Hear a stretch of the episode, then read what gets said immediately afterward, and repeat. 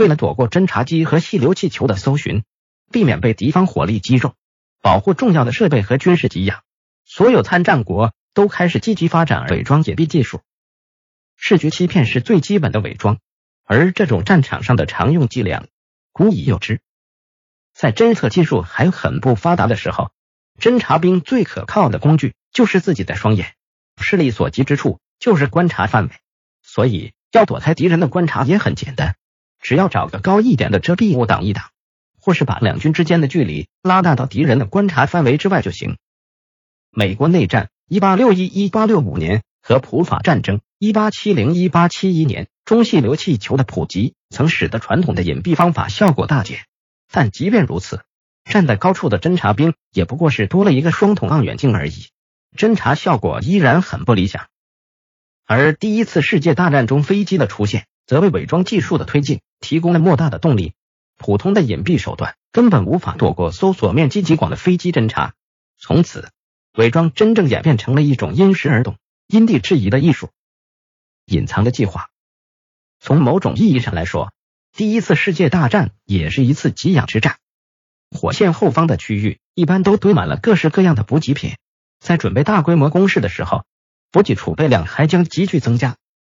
粮草的重要性使之无论在哪里都成了最有诱惑性的攻击目标，而为了保护这些重要物资不受敌军飞机或炮火的威胁，人们有时把它们藏在森林里，有时则用网子把它们罩起来。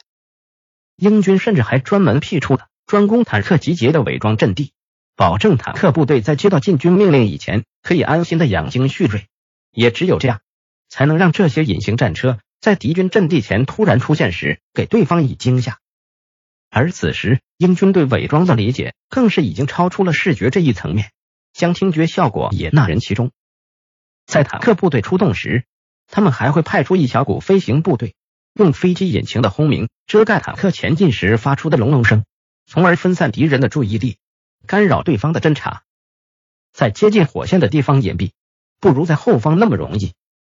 而为了隐藏最容易被敌军观察到的交通要道，士兵们常在道路两旁挂起一种类似晾衣绳的伪装物，这样当有战车或部队从这里经过时，敌人就只能看到士兵们晾在那里的东西，而看不到具体的军事动作了。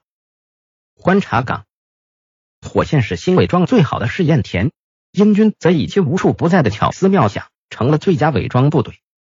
当时谁要是敢在光天化日之下把头探出白天无法进行阵地观察的难题，英军发明了一种形似枯树桩的观察哨。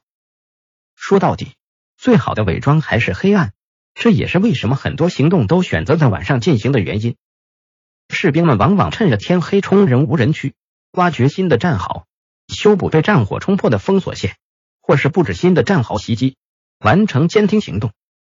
在寒冷的冬天，有些军队还会换上雪白的战衣。虽然火线之后的行动对伪装的要求较低，但如果是往火线运输粮草之类的话，那还是得尽可能的制造噪音来掩饰运输队的行动。战壕之外侦察敌情，那他不是脑子有病就是不想活了。为了解决